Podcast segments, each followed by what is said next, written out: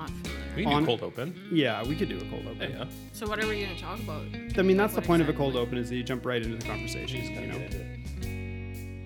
You're listening to Advancing Education, the Alberta Student Podcast, where we talk about student issues, news, we conduct interviews, we do all sorts of other kinds of things like that. My name is Emmanuel Barker, and I'll be your host. Stay tuned for the rest of the episode.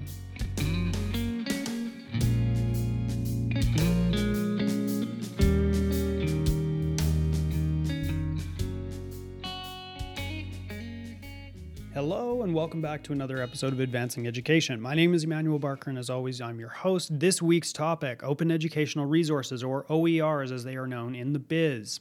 OERs are basically a free textbook, but not really. It's a Creative Commons copyright license that allows a creator to produce a material that is free for use and, in some cases, even free to be adapted into a new form. Now, the Creative Commons license allows for materials such as like videos, pamphlets, booklets, textbooks, any kind of material to be used without cost. And that is something that would be a game changer for students in Alberta. Now, I wanted to also show, I didn't want to just talk about OERs, I wanted to show how OERs can have an impact on a student's life, no matter what kind of institution they're going to. So we brought together a group of three student leaders one from a polytech, one from a university, and one from a college to come and speak with us about what the kind of impacts OERs have had on their lives. I want to make sure that everybody has a chance to enjoy this discussion, but I do have a couple of housekeeping tips before then.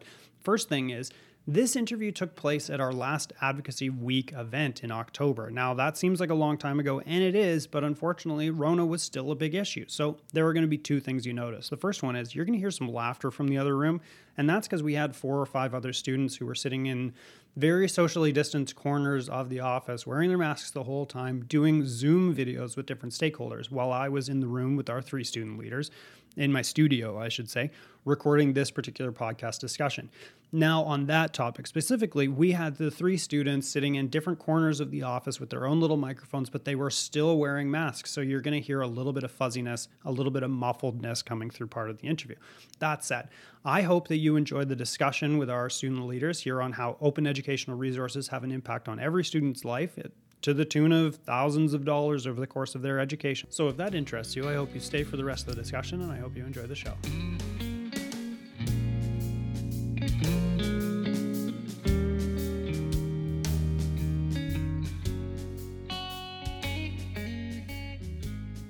Okay, Brittany, go ahead. about OER. Yeah, exactly. they're they're great. Yeah. Let's let's talk about what we talked about before. I want to hear about that personal experience. Like the student, like we've been talking about open educational resources for a, a million years. Totally. And honestly, it's pretty simple to explain what they are. Like it's a open copyright license. It Yeah. just means that whoever uses it allows it to be whoever made it allows it to be used. That's it. Mm-hmm. That's basically the understanding. Whereas a closed copyright license would be something where a person creates it, a book, a document, but then only makes it available for purchase.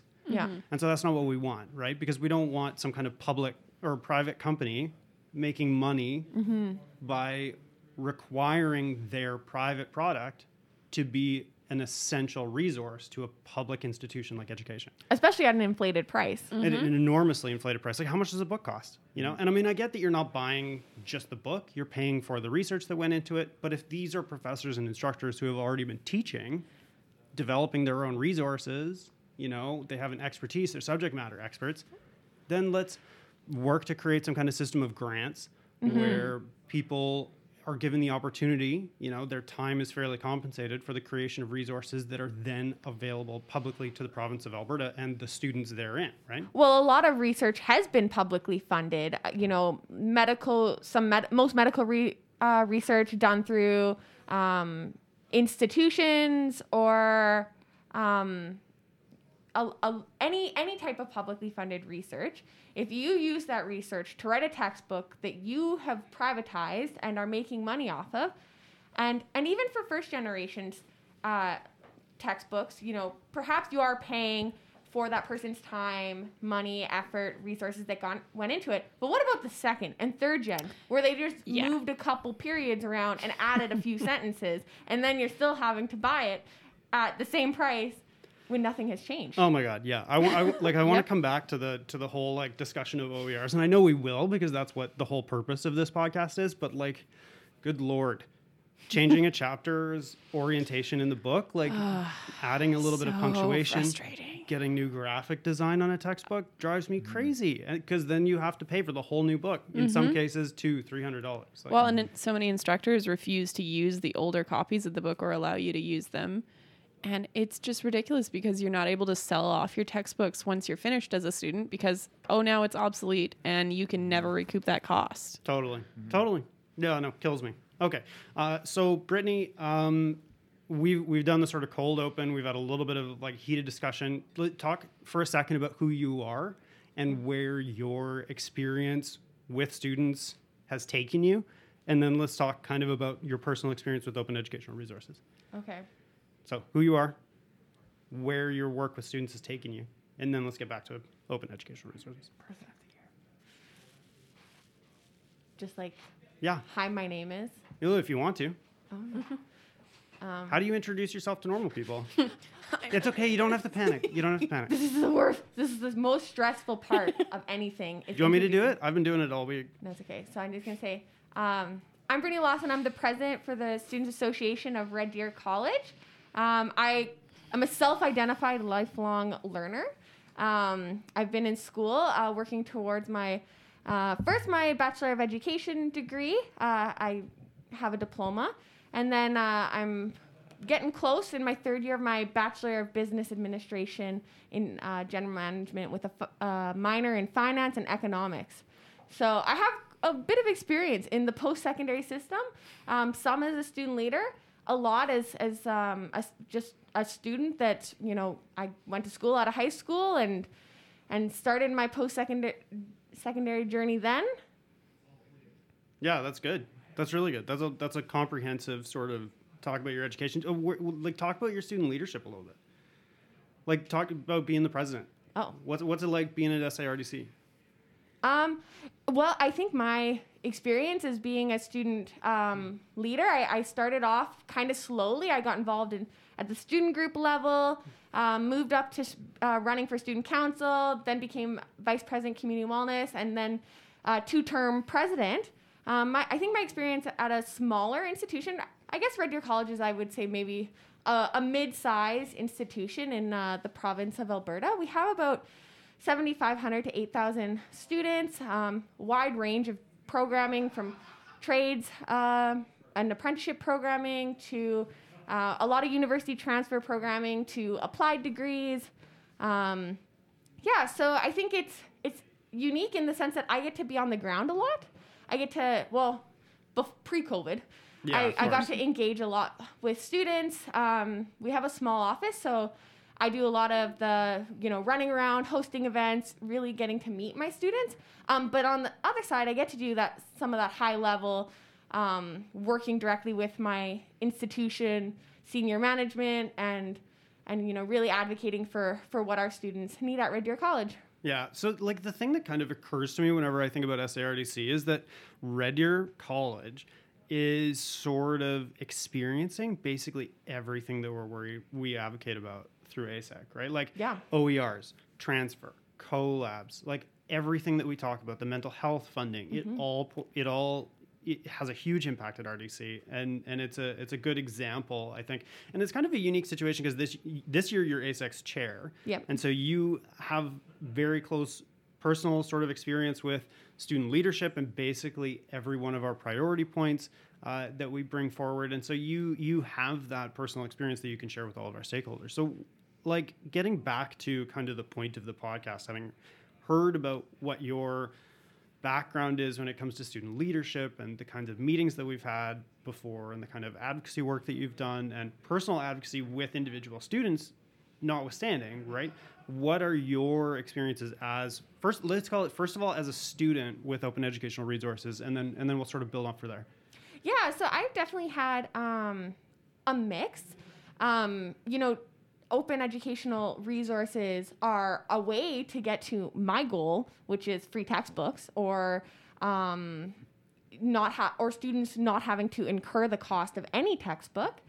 Um, so I've had classes where um, instructors do open sources on YouTube, and all the information that I need for uh, class is is videos that I'm able to watch, rewatch, take notes from, um, and use that as as my my source for class.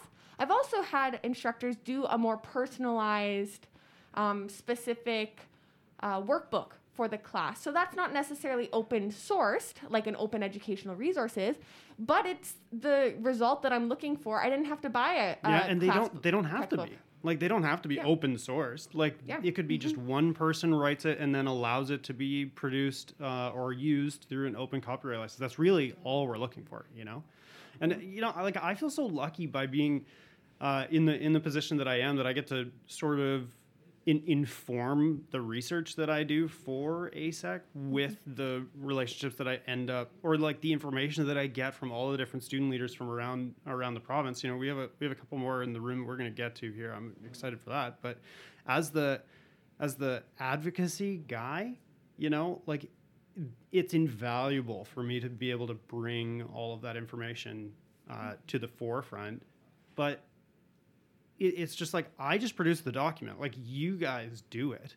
First of all, you decide it. You decide it on the um, in the goal setting conference, and beyond that, you're the ones doing the advocacy meetings. Like for anybody, like this isn't going to be our first podcast release. This is part of like our information session kind of podcast where we're talking about the topics of each of our major priority points in a in a way that's sort of more like um, I don't know, like consumable or like or like easily just background information if you don't know what OERs are or like what's an experience that someone else has had with an OER. Like this would be a good podcast to listen to if you just want to get like that kind of background, you know. But we take this information to all different levels, you know, and that's what informs me when I'm taking this topic to government or I'm taking it to, you know, different levels of government. Eventually we're going to take it federal, you know, like these are all really important points, but it's your experiences that are so important, I think. Well, and our experiences aren't unique, right? Right. There are a lot of students' experiences, and I would say a, a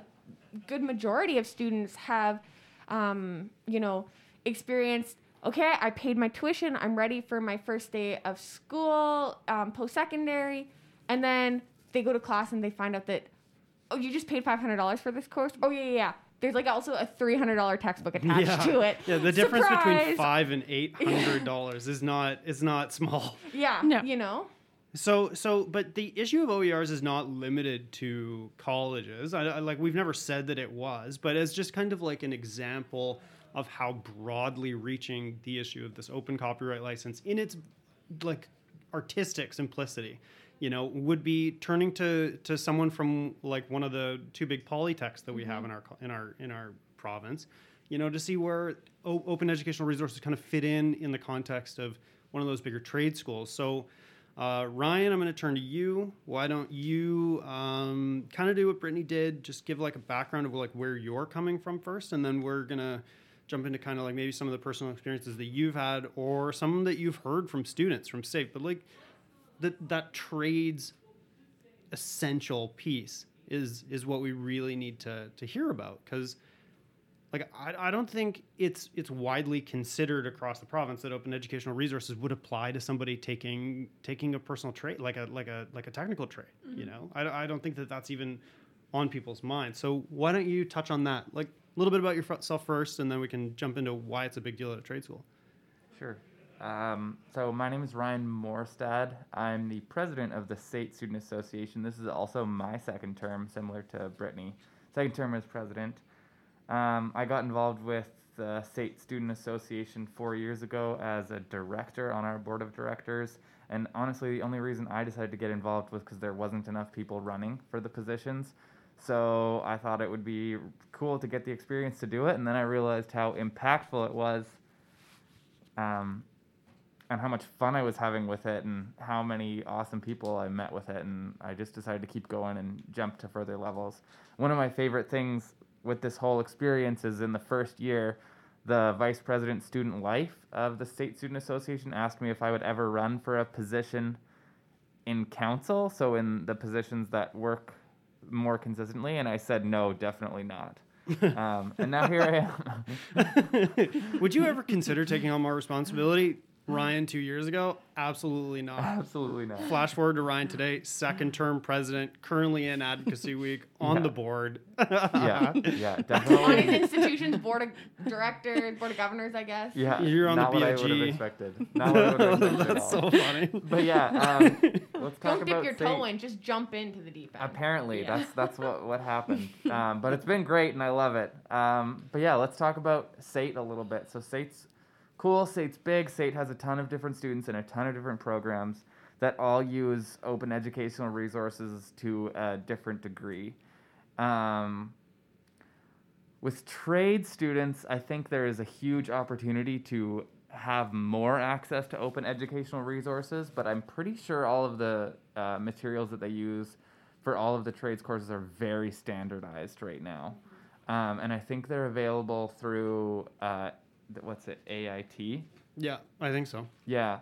Um, but honestly, I don't know uh, probably enough about that to have like a really good opinion. Other than I think that they would be a really good idea. But in my experience with, for example, like hospitality and tourism, or uh, business, or um, any of the other kind of more book learning programs, the opportunity to use OERs is like massive, just huge. And I've used OERs in my classes, but not in the way that you would think. Not in the way where it's my teachers telling me about these great OERs and like encouraging you to use them. I've used OERs in the way of I don't understand this. I don't think my teacher's been able to explain this in a way that works for me. And so I seek out OERs on the internet, like on YouTube or Khan Academy or or math websites, you know? And that's honestly like how I've been able to be successful in school is through those resources that just anyone can access. Oh man, there's a huge number of students uh, in Alberta and Canada, and I'm sure around the world that can thank or like owe their grades to Khan Academy or some other thing. And there are a number of like paid um, uh, paid resources that you can access on the internet, but YouTube, man, oh lord, like So just being able to access some kind of demonstration or not even the resource itself, but just like an explanation of what the textbook is even talking about. Mm-hmm. Like mm-hmm. these traditional books are not user friendly by standard you know? Y- you sometimes have to access those additional resources. I, you know that's a great point. And like why don't you talk a little bit more about like the the worksheets or those like those little pieces that that some of the instructors produce? Uh, because that's the basic format of what we're talking about just in like a smaller example right? Yeah, for sure. So uh, I'm in finance. That was my program in school. I graduated in April this year, so stoked about that. But um, a lot of my instructors would create worksheets. So one or two page worksheets that have questions on them, and then they'd have like a solution page or they'd walk through the answers. And that's great because it means you don't have to buy a textbook. And uh, I, someone who learns through more of a hands on style, really learned well through those worksheets. Um, and they saved me a lot of money. well it's because the the instructor is teaching you off of something that they produced Exactly. You know, like there's no one better to provide you information on the resources than the person who compiled them. Yeah. Yeah. And then they can explain them so well because they made them. Whereas in the textbook model, they sometimes are confused by the wording or they don't know exactly where to tell you to, to look or you know the textbooks has concepts that maybe they don't understand in chapters that you're not specifically mm-hmm. referencing. yeah. Yeah, or they skip mm-hmm. around so much that Yeah. by Yeah. the end of the term, everyone's confused at what chapter you're on. Mm-hmm. Textbooks Yeah, typically totally. too just have an overwhelming amount of information and you don't need all of that information for each and every course. So it Yeah. becomes like too much for a lot of students, I think. Yeah, or well, you, you you have like whether we like it or not, students sometimes don't buy textbooks. Oh. They sometimes buy the older textbook. They buy a used version of an older Yep. like you know uh, edition of the same textbook or they're downloading it from some other bootleg pdf or they're doing some other version and so like it's almost more trouble for the instructors it certainly is more trouble for the students to be able to compensate that for that but it's almost more trouble for the instructors to have to wade through the innumerable money saving options that students find themselves having to take in mm-hmm. order to you know successfully graduate from their class or develop some kind of like understanding of the reading material like it's uncomfortable but Yeah. necessary I th- think the worst thing is, and I've done this. I don't recommend it to any any students out there who's lis- who are listening, but I've challenged myself to go.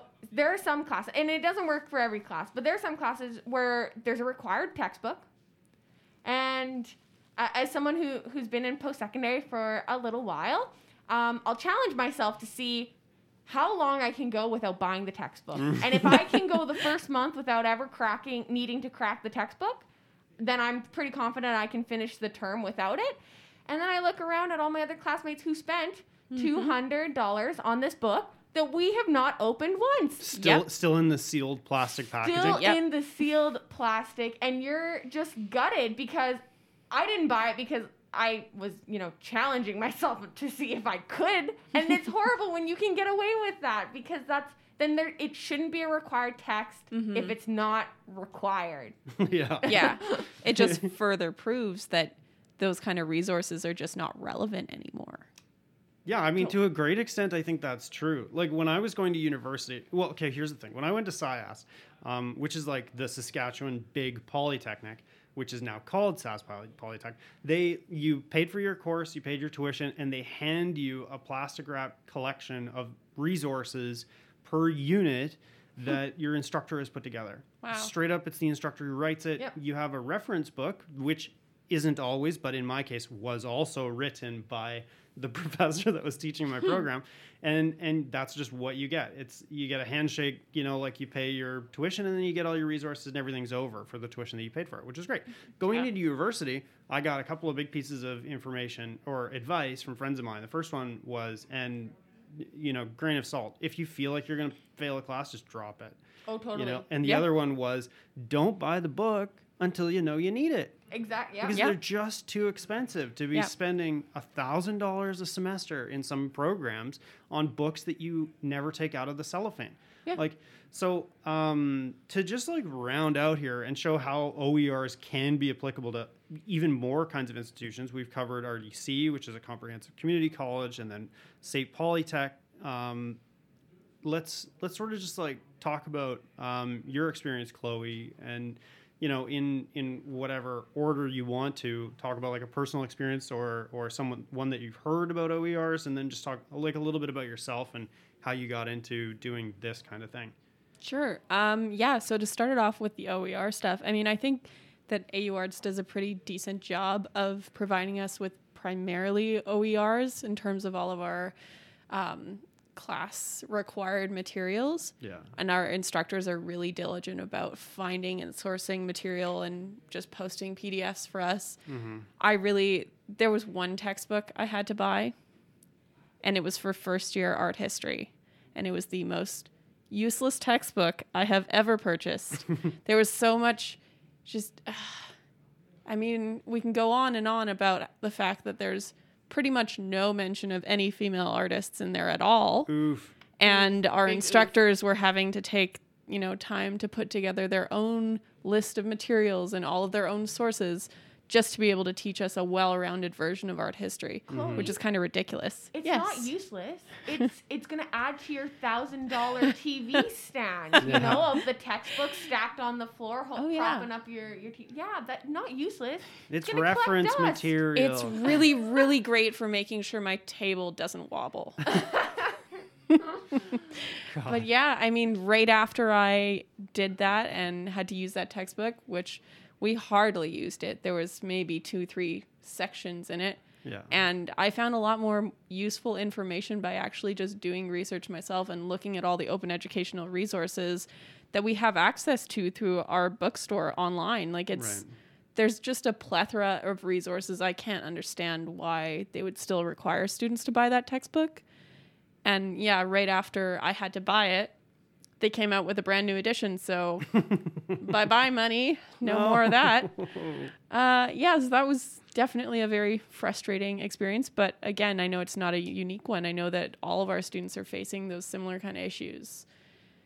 So I guess a little bit about myself. Um, I am also a lifelong learner. I have been in art school for seven years now, but I've been in student politics for the past two, and I kind of just fell into it as well. Um, I mean, I I applied because I needed a job and the people that worked in the office for the student association, I had worked for them for some other things and they really thought I would be great for the job, so they kind of recruited me. And I had like 2 days to get all of the materials I needed to run for the position. Oh god, I did that. I, I Yeah. did that for one of my elections too. yeah, so it was a little it was a little rushed, a little hectic, and we went most of our first year without a president yeah, I remember that. and had to do a by-election and Lordy. yeah. I mean, it's it's difficult trying to get students to really engage with the SA because I think a lot of the time they just have no idea what we do, and it, it's it's difficult to try and make them understand what we do and try and promote all the things that we do because a lot of it just gets students just assume that all these wonderful things and perks that they're getting are coming from the university instead of coming from the student association. So it's really difficult sometimes to make that distinction in their minds. You hear about that a lot of the time, and and when I was a student leader, I um I had that same experience because our student union building was basically the main entrance to the university. You know, so you Yeah. you walked in, and we had a huge help desk, and it was called the help desk, the USSU help desk, and everyone was like, "So how do I register for classes?" We're like, Yep. "Yeah, it's sorry, dude, like." Wrong place. do you want to do you want a universal bus pass that we negotiated for 10 years to get for you because you could come to us there or you know you could go to the administrative building to do your administrative task and, and it's like there is a certain amount of frustration in the very easier said than done kind of situation when it comes to student leadership because explaining that your purpose there is to serve people um, to get the best deal for students, to bring student issues to the forefront of all levels of government, the level of administration of your organization, um, of your school, like. But but the the harder done part is that there's a huge level of bureaucracy in each of those tasks. Not to mention a gigantic level of bureaucracy within your own organization to even, and that's kind of goes back to what you were saying about having to hustle to get all the paperwork together to apply. Mm-hmm. Like by elections, elections, bylaw review, governance review, policy development, like it all takes time for it to be legitimate, Mm-hmm. but that makes it harder and harder and harder to make things work, which is part of the reason why we keep advocating for these simple solutions to things. Like we jump right to solutions. We do a ton of research, we develop our asks, and then we jump right into the solutions. We're not just trying to provide people with a complaint and then mm-hmm. and then a direction that they should go to find the answer. What Yeah. we do is we do our research and then we come through with options. And the open educational resources are one of those options that just already exist. Were you going to say something? Um, I mean, nothing that you haven't already said. well, yeah, but you are a student leader right now. This is your podcast. That's what we're here to talk about. Get into it. Yeah, I mean, I just it is a really difficult thing trying to get student engagement within the SA. And I mean, I know that this is not an issue that's exclusive to our university, but it's it's definitely a little bit trickier to try and engage art students because student politics is not something that's relevant to their degree necessarily. So trying to get people actively engaged in, you know, policy and finance and advocating on a political level to government, it, it can be really challenging to find the right kind of people that are passionate about those things just because it's not it's not necessarily relevant to their degree and what they might want to do for the future. Yeah. But I think what students need to understand is that by doing these kind of roles, you're gaining so much more experience than your degree is going to offer you in terms of making those kind of relationships outside of school, figuring out those types of job skills that employers are going to be looking for, and understanding how to have those kind of interpersonal and professional relationships. Yeah, and you, you make a, a really good point um, that it is hard to engage people, and I and I think it might also be particularly hard to engage people at your institution on a topic like OERs because by and large your your materials are already free, and i it's hopefully it's something that will get um, uh, like more engagement on with students. But regardless of that, it is definitely one of our select priorities and something we keep taking forward. So I want to thank you guys for talking uh, today on our inaugural recording, not inaugural release. Like I said, this is going to be part of a, a different sort of like grouping of podcast episodes that's about like easily consumable personal experiences regarding our priorities, you know. But talking about OERs is so important because it, like any oh my god acronyms kill me acronyms kill me and and the students even the stakeholders, the government, by and large, don't understand when we just throw an acronym out there what we're talking about. You know, I think that this kind Totally. of personalization of the issues is really, really important. Um, so, do do you guys have anything you want to throw in about OERs or or what your experience this week? This for any, I mean, obviously you wouldn't know. We're getting going to release later. This is a this is being recorded in my side office of the ASEC office, the studio, as we call it, in the absolute middle of the weirdest and most unique advocacy week that we've had to throw because of the pandemic has really limited our, our, our access to in-person meetings. It's just been nonstop computer screens from from morning till night. So do you guys have anything you want to throw down on that? Uh, or should we sort of just say our goodbyes and jump into the roundtable, which is starting in about five minutes? Um, I mean, I'd just like to give you some accolades because I think you've done an amazing job in organizing all of the issues that we've been having in terms of scheduling meetings and trying to have- last minute in person meetings or rescheduling those meetings. It's a really challenging time right now to try and engage with government, but I'm I'm really pleased with the current results. And I think that we've had some really great meetings, and I think we're going to go into some really great meetings right now. Well, thank you. You know, it, it has been a little bit difficult, but we're kind of lucky with this administration. It's been so open to consultation. It's really, they they really look forward to to having these kinds of consultation meetings, especially the one with uh, the associate minister for mental health and addictions last night was a great example of how engaged they this this administration is with us typically. Um, you know, we have a huge roundtable coming up with the minister from advanced education, uh, who is always open to meet with us. So I appreciate I appreciate your um, your accolades D- very much so. But but it's like I get to work with a great student team, and I get to re- work with a very open uh, government uh, regarding consultation meetings. So so I think I'm. I'm a little bit lucky in that sense. I appreciate it nonetheless. No, it's not. It's not that we aren't tired. It's just that it's not as an impossible task as it might seem. Uh, Brittany, do you have any closing words? Anything you want to throw down, Madam Chair?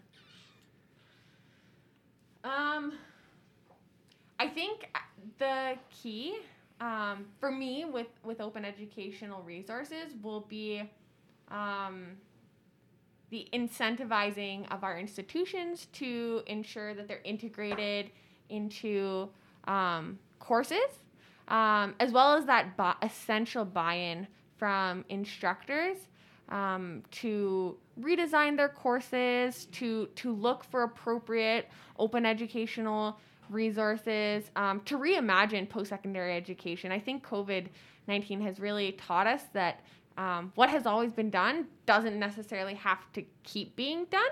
There's lots of room for innovation. There's um, and and you know new things coming into post-secondary like there's just so I love talking about the future of post secondary. That should be our next podcast oh, I'll I'll podcast you whenever you want. because um, I think I see uh, open educational resources um, being a crucial part of the future of post secondary and um, yeah, and what it means moving forward. So I think it's good we keep talking about it because I'm not tired about it. Not Yeah, tired I'm- about. Nope, Oh, I I'm could not talk tired of it all either. day about this. Yeah. You'd leave it to our most experienced student leader to uh, to throw down a um, uh, you know like a, an opening for future research, the modern Alberta education system in, involving open educational resources, tying everything together with that which may yet be for decades yeah, to come. I'm, I'm retiring after this term, so I'm like,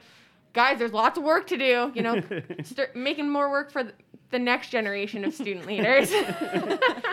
you wouldn't be a student leader if you didn't leave a pile of stuff to catch up on. Just an open-ended. The world is your oyster. You better you better leave quite a quite a transition document for Yeah, wh- whichever poor I'm soul just gonna leave a blank page. I'm just gonna say good luck. That's it. Blank page with good luck. There's a scene from The Wire where they're explaining how one mayor is uh, giving advice to the new mayor of the city of Baltimore, and he's like, "Here you go. You have two envelopes. the first one um, reads, "Blame it on the last guy," and then the second envelope says. Write two envel- write two letters because it's like you only have one chance to to walk away from everything or to blame it on anything. Otherwise, Totally. it's completely on you. you know, so your transition document's got to be something along those lines of just like you you got one shot. Yeah. make, make it up. totally. so Ryan, uh, Mr. Mr. President, do you have any closing comments? Do you have anything you want to throw down for OERs, or are you just just straight vibes right now? Are we gonna head right into the roundtable? I I'm straight vibes and one last comment. Oh, okay, do both, both. Interesting. Um, I think what Brittany was saying is really cool about having institution buy-in, and I think the piece that w- should make instructors and institutions buy-in is that OERs make students stay in school. Mm-hmm. And they make students stay in school because when people don't buy a textbook, they get bad grades. When they do buy a textbook, they have no money. Both of these reasons cause people to drop out of school. OERs cause people to stay in school. And that's really the main selling point of this whole thing. And I think that can't be understated.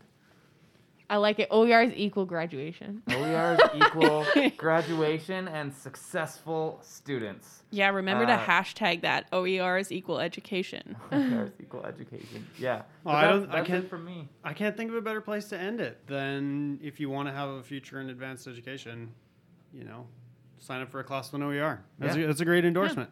There we go. Okay, well, thank all of you so much uh, for being a part of our inaugural recording, as I mentioned, um, and for masking up during the studio time so that none of us get hashtag Rona. Uh, in, in in with that with that final thought, um, I want to you know sort of just thank you again, and then uh, we'll sign off. Uh, so, with no further ado, enjoy your roundtable. Hmm, thanks. Thank Thanks. you. All right, take care, guys.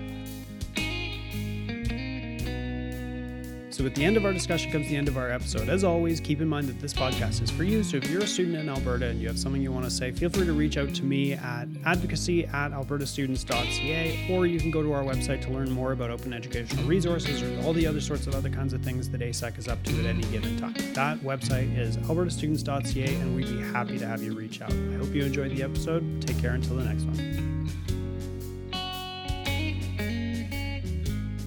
Okay, Brittany, go ahead. About OERs. Yeah, exactly. they're, they're great. Yeah,